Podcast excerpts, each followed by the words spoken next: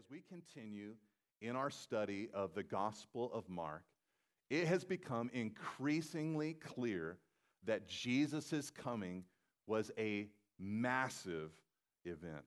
He was not just another leader with fresh religious claims. He did not come with some good advice. He did not come to tinker around the fringes of humanity. Instead, Jesus' coming in the Gospel of Mark is portrayed as a history altering event. It's like the scales of this world were weighted on the side of brokenness and despair and darkness and sin, and that Jesus came and his coming tipped the scales back into balance. His wholeness, the light he brings, the righteousness he imputes, all push back on the way things were. Jesus came and balanced the scales, he changed the game. And the episode and the passage that we're going to look at today as a church will communicate this truth. But before we look at the whole passage, let's look at the setting in verse 18, if you'd read there in your Bibles. It says, Now John's disciples and the Pharisees were fasting. And people came and said to him, Why do John's disciples and the disciples of the Pharisees fast, but your disciples do not fast? Okay, the episode begins with two groups. First of all, the disciples of John and of the Pharisees. And apparently, both of these groups were in the middle of a fast. Now, remember our last episode. I know a lot has happened in our world in the last week, but last Sunday, we were looking at the passage where Jesus gathered in Matthew's home, and what were they doing? He was feasting, eating with tax collectors and sinners. Jesus was not fasting, in other words, but celebrating, feasting with these people. And since fasting is the event that launched this episode, we should ask some questions. What was fasting like in Israel at that time?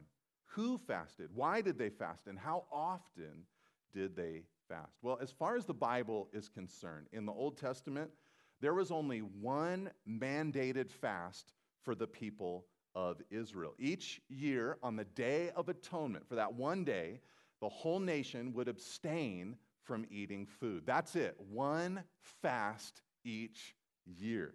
Uh, they were allowed to fast more often if they wanted to, but they were only required by Scripture to fast one day each year. The Bible does describe, however, additional times where the people of Israel, God's people, would fast in that Old Testament era. And usually it happened during a time of lamentation or a time of national emergency. So when Nebuchadnezzar destroyed the temple, or when Ezra implored the people to repent of their sin, or when there was war or a plague or drought in the nation, they would fast and seek the Lord. Additionally, individuals, not the nation, but individual people would fast in response to personal tragedies. You know, things like death of a loved one or sickness or other personal trials. But, but the Pharisees had developed fasting into a religious practice. For them, fasting was not a response to the pains of life, but a ritual. And they turned fasting into something that they were required to do every Monday and every Thursday of every week. And apparently, according to Jesus, when they fasted on Monday and Thursday, they'd come to the place where they drew a lot of attention to themselves in the process. Jesus said in Matthew 6 16, And when you fast, do not look gloomy like the hypocrites, for they disfigure their faces that their fasting may be seen by others. Truly, I say to you, they have received their reward. The reward that they got for their fasting was that other people could see them and think, wow, how spiritual are you? But we learn here in this passage that not only were the Pharisees fasting, but the disciples of John were also fasting. Now, John's whole preaching ministry was designed to prepare the way of the Messiah Christ. And John, as a messenger at this point of the story, was in prison. So it's possible that his disciples were fasting uh, for their leader who was in prison and they're sad for him and they want to see God release him. But it's also possible that they were continuing to fast because they wanted to see Jesus come. They wanted to see the revealing of the Messiah, the revealing of the Christ. Now, as both of these groups fasted, and as Jesus and his group did not fast, it says there in verse 18 that they asked, Why do John's disciples and the disciples of the Pharisees fast, but your disciples do not fast? I, w- I want you to catch this. It's almost comical. Here's Jesus, the creator of the universe. He has arrived in human flesh. The Christ Savior is here. And here's their big question why don't you fast? That's what they want to know of all the things that they could have asked. Now, this might have been a sincere question, and it might have been an accusation disguised as a question. Either way, why didn't Jesus and his disciples take up the tradition of bi weekly fasting? That was the question that's being asked. Well, let's look at Jesus' response in verse 19. It says, And Jesus said to them, Can the wedding guests fast while the bridegroom is with them? As long as they have the bridegroom with them, they cannot fast. So Jesus immediately starts talking about uh, this scene a, a, a, wedding, a bridegroom, and the friends of the bridegroom, or the guests of the wedding party. Uh, Christina and I, we got married on January 12th, 2002. And it was such a blast, our whole wedding. We actually got married right here in this church sanctuary. And then afterwards, we lived in total luxury and we rented out the Monterey Elks Lodge and uh, went and had just an incredible time. I was a youth pastor and a college pastor at the time, so the whole dance floor was filled with teenagers and young adults. We were only 23 at the time, so all of our friends were on the younger side. And so it was just a wild scene. And we did all the cliche, typical stuff. You know, we tossed the garter belt and the uh, bouquet of flowers. We smashed cake into each other's faces. We, you know, danced. We did the electric slide. We even, we even had told our DJ that our one major request, our, our one prohibition was that he was not allowed to do the chicken dance. But I tell you what, the energy of that wedding just caught a hold of this guy, and he could not refrain. And pretty soon, we're doing the chicken dance. It was a wild scene. It was a wild scene. But, but here's the thing as celebratory as our modern weddings sometimes are, they cannot hold a candle to the feasting that ancient Israel partook in whenever a bride and a groom tied the knot. For seven days, the whole village would bawl out. The newly married couple was treated like royalty for a whole week, like king and queen. And the friends and guests had no responsibility for that whole week except to enjoy the festivities. And the whole thing started whenever, during a set window of time, the groom decided to show up, whether in the morning or in the middle of the night, and the trumpet would blast and the party would begin. So when Jesus gave his answer here, they were all well aware of the monumental joy of weddings in that culture. Jesus said, Can the wedding guests fast? Well, the bridegroom is with them. As, they, as long as they have the bridegroom with them, they cannot fast. You see, they knew that wedding guests or friends of the groom would never fast as long as the wedding celebration was happening. In fact, notice how Jesus says it there at the end of verse 19. He says they could not fast because, and the reason he said it that way is because the religious authorities had actually outlawed fasting during a time of a wedding. Apparently, there were some people in Israel who felt so religious that they would actually fast during a wedding. So they had to make a rule about it no fasting during a wedding. So, what is Jesus saying here? Why does he give this picture in response to the question, why do you and your disciples not fast? What's he saying? Well, he's saying, first of all, that he is like the bridegroom and his disciples are like the wedding guests. The bridegroom has arrived, he's come, he's present. And the only proper response for his guests or disciples was feasting, not fasting. It was incumbent upon the disciples that they rejoice because they had Jesus. He was right there in their presence. Now, interestingly enough, the, this imagery here of Jesus, the Christ, as a bridegroom is not used in the Old Testament. In other words, in the Old Testament, the Christ figure is never spoken of as a coming bridegroom. He's not foreshadowed as a groom preparing for a wedding. But do you know who is spoken of as a bridegroom all throughout the pages of the Old Testament? God Himself. There in the Old Testament, God appears as a loving husband for His people. He's just one of, here's just one of many Old Testament examples from Isaiah 54, verse 5 and 6. For your maker is your husband, the Lord of hosts is his name. For the Lord has called you like a wife deserted and grieved in spirit, like a wife of youth when she is cast off, says your God.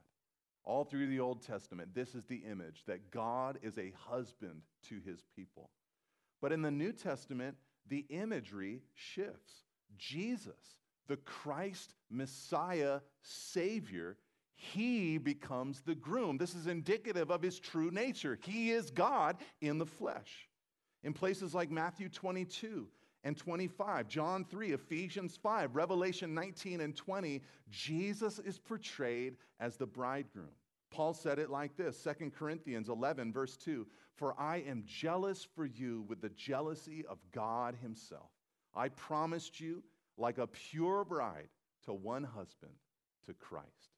So the idea of the wedding imagery that Jesus used is simple it's all about Jesus. God is here, He came, and the disciples would be foolish to do anything other than celebrate His presence. Okay, so this leads me to our first main point for today's teaching. Number one, Jesus is our cause for joy. Jesus is our cause for joy. You see, in times like ours, it's important to remember that we, as believers, having Jesus, we have the root cause for all true joy. We have Christ, He has come. We can have a personal relationship with God because the Son of God made a way for us to connect to our Father in heaven. And the Holy Spirit of God comes to live inside of us and quicken us. His indwelling presence in us is our true source of joy, like rivers of living water. He comes out of us and operates within us. And I want you to remember this, Calvary. In times of chaos, when the world feels as if it's lost its mind and is unraveling, and when toilet paper cannot be found at Costco, we have the true source of joy. We have Jesus. In one sense, I think we need to receive Jesus' permission to have joy. You see, it's tempting to become beleaguered and depressed, overwhelmed and stressed, but we have Jesus. And because we have him, we have a reason at all times for gladness and joy. Like wedding guests in the middle of the celebration, we get to party and celebrate because Jesus has come and we know him. Please don't lose this, church. Don't lose this. King Jesus has come. King Jesus reigns supreme, and King Jesus will come again. Though pestilence looms, Jesus will come. Even if, God forbid, death takes us, Jesus will resurrect us. You see, if we worship at the altar of money, or the altar of health, or at the altar of a sense of control over our environment, our joy will only be temporary at best. But if we worship and honor the true God, if we rejoice over Jesus, we can have joy that lasts. The bridegroom has come, he is ours. And look, this is not a delusional way of thinking. It's not a denial of reality. You know, I'm not suggesting that we walk around with fake plastic smiles, attempting to convince ourselves that everything is okay. No, what this is, is instead a full embrace, total acceptance of the truest reality that ever was. When our world melts away, we'll discover that Jesus' kingdom is the one which will never end. And I want to walk in this reality during this age and especially during this unique season. I want to live in joy because I have Jesus. There's, there's, there's much to mourn in this world. And Jesus did mourn and encouraged us to do the same in places like Matthew 5, verse 4. And we'll talk about that in a moment. But though we mourn the world's brokenness, we have joy because Jesus came to heal that brokenness. And I want to gather together with my brothers and sisters in Christ, with friends of the bridegroom, according to CDC guidelines, of course, as we gather. And I want to celebrate Jesus. I want to rejoice over Jesus. So before we move on in the passage, let me offer you some suggestions on how to cultivate this Jesus joy that I'm talking about. Number one, read about Jesus. His life is so refreshing, and to recall it in the pages of Scripture is good medicine for your soul. Number two, talk with Jesus. Spending time walking and talking with your Lord will help you recapture the joy of your Lord. Number three, obey Jesus. Nothing saps your joy like disobedience. In the darkness, we struggle for joy, but there is gladness when walking in Jesus' light. And lastly, number four, remember Jesus' kingdom. When life is chaotic, we must recall the ultimate destiny of all of God's children. Okay, but Jesus had more to say in answer to this question about fasting. So let's continue into verse 20 if you'd look at your Bibles. It says, The day will come, Jesus said, when the bridegroom is taken away from them, and then they will fast in that day. Here, Jesus introduced a sudden event into his wedding illustration. All of a sudden, in the middle of the ceremony, the bridegroom is taken away from the wedding guests. There, there, was no parallel of this in the ancient Israelite weddings. This was an odd thing to the people who heard Jesus say this. And his word choice indicates the violent removal of the bridegroom. He doesn't just d- decide to leave on his own, but he is snatched away, he is taken away violently from his people, from his guests, from his bride. You see, one day, Jesus, with his disciples in the Garden of Gethsemane, would be violently ripped away from his people. And after a series of illegal trials, he would be crucified at the will of an angry mob.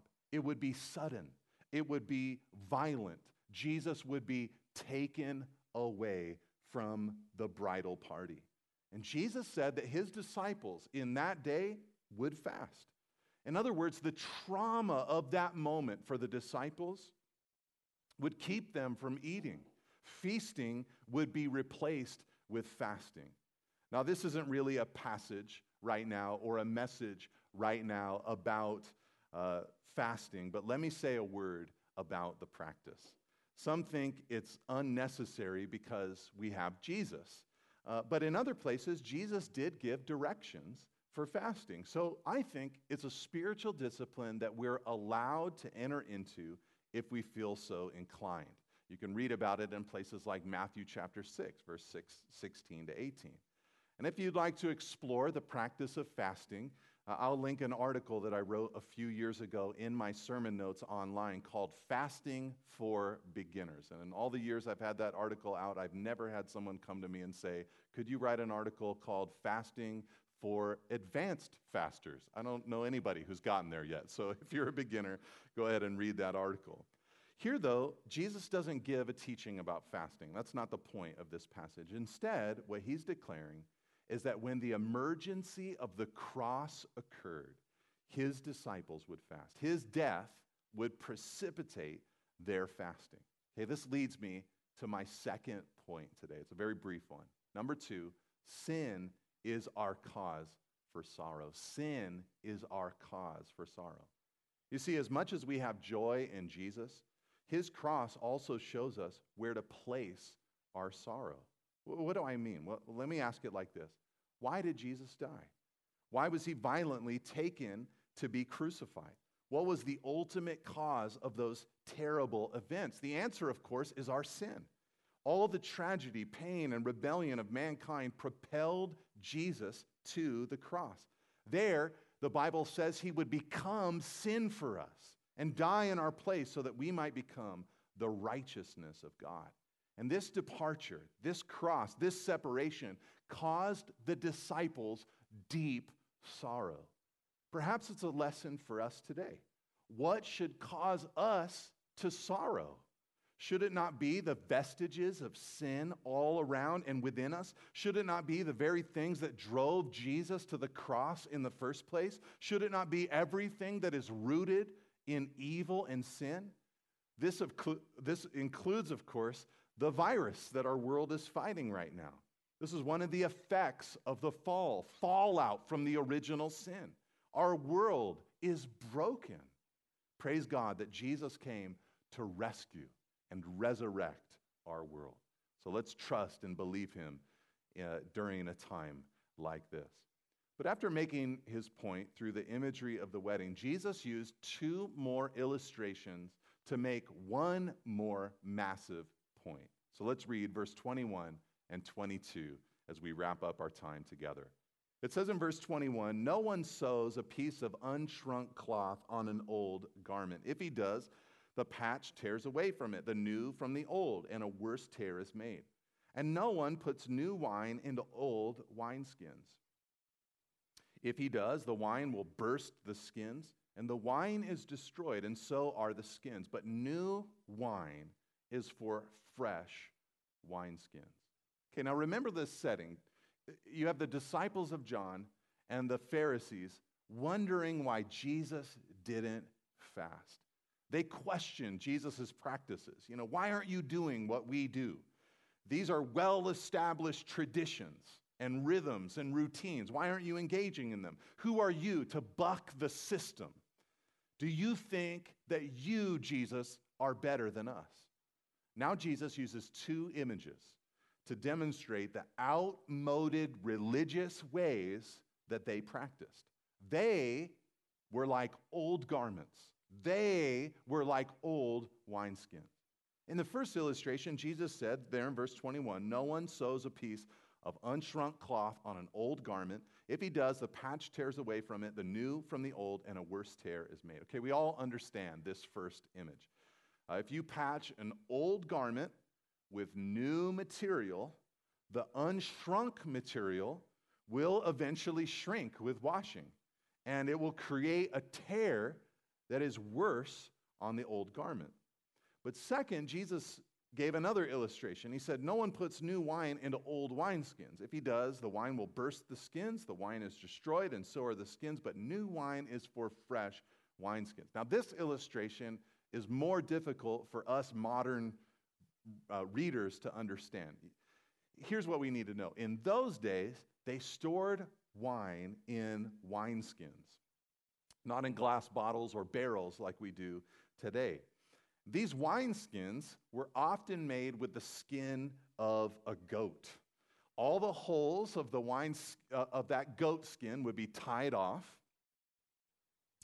And the empty goat skin would then be filled with wine.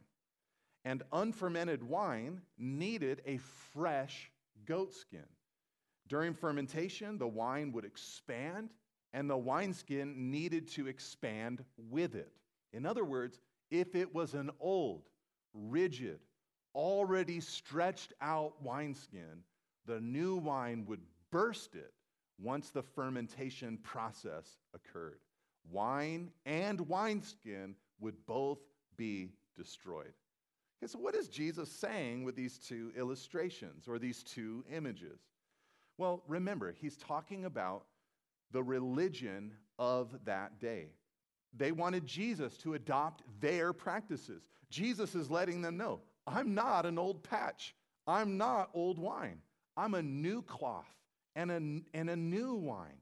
I cannot be added to you. I came to fulfill and replace you. Now, at Calvary last spring, we actually studied through the book of Hebrews. And you could say, in one sense, that the book of Hebrews is an exposition of these two images from Jesus. Jesus did not come as an add on to Judaism, the book of Hebrews tells us, but the fulfillment of and replacement of it. What this speaks of is the unmixable nature of the gospel. You see, it does not mix with Judaism, it does not mix with any other religion. And in an age where diversity of belief is championed, it's good to remember the exclusive claims of Christ. He doesn't mix with anything else. He came to bring something incredibly and fundamentally new. Ezekiel the prophet talked about this in the Old Testament when he said things like, And I will give to you a new heart, God speaking, and a new spirit I will put within you. And I will remove the heart of stone from your flesh and give you a heart of flesh. This is what Jesus came to do. Okay, this brings me to my last and final point. Number three, Jesus is not an add on. Jesus is not an add on. Never.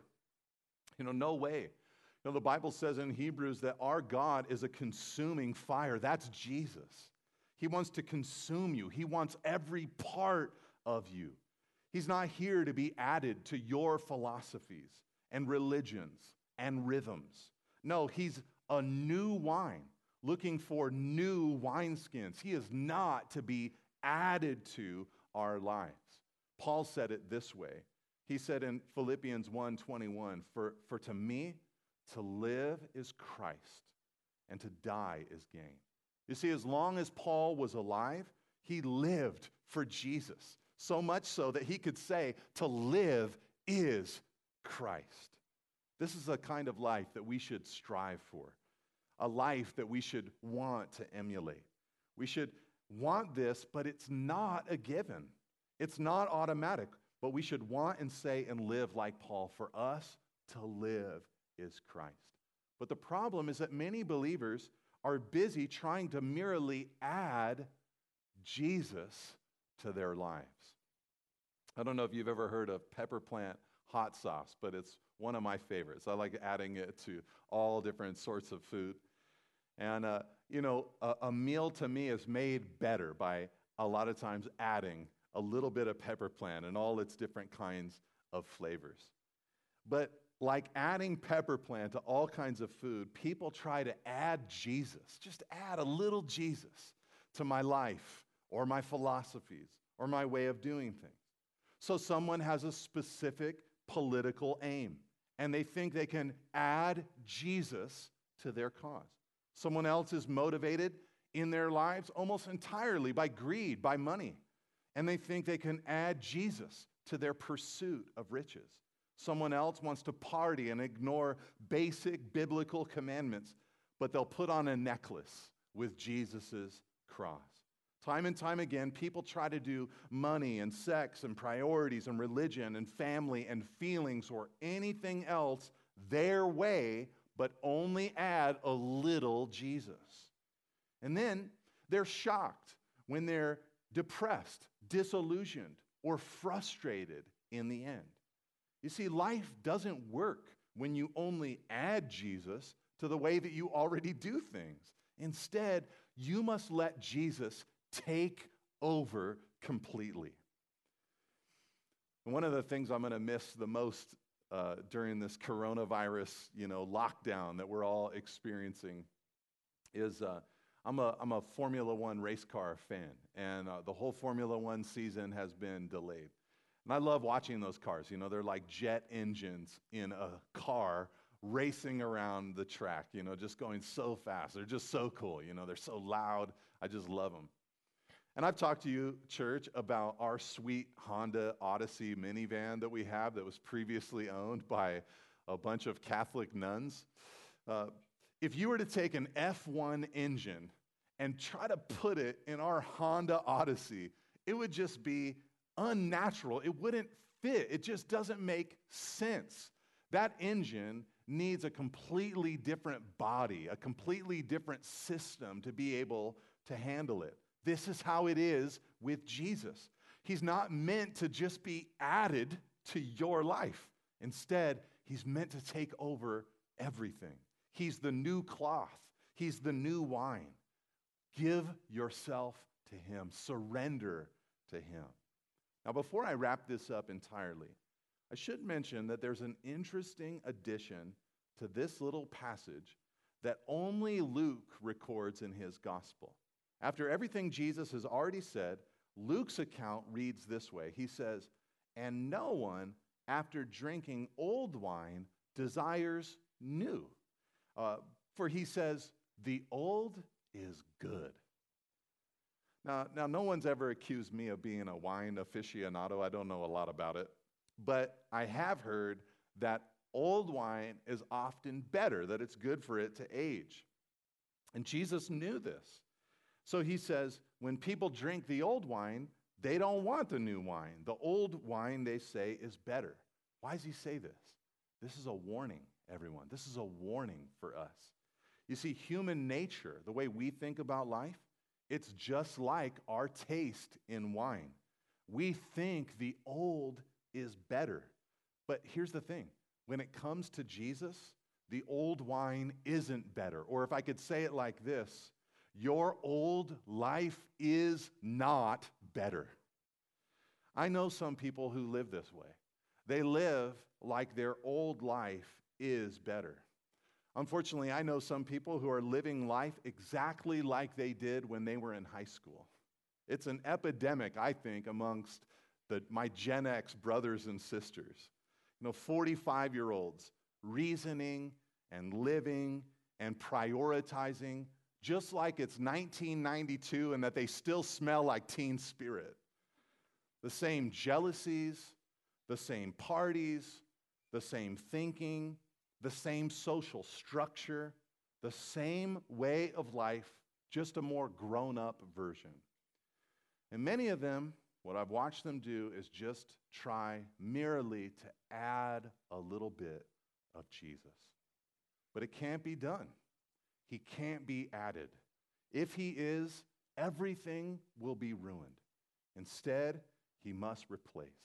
You see, when it comes to Jesus, the old wine is not better. He needs you to give him all of you, a fresh place for him to operate.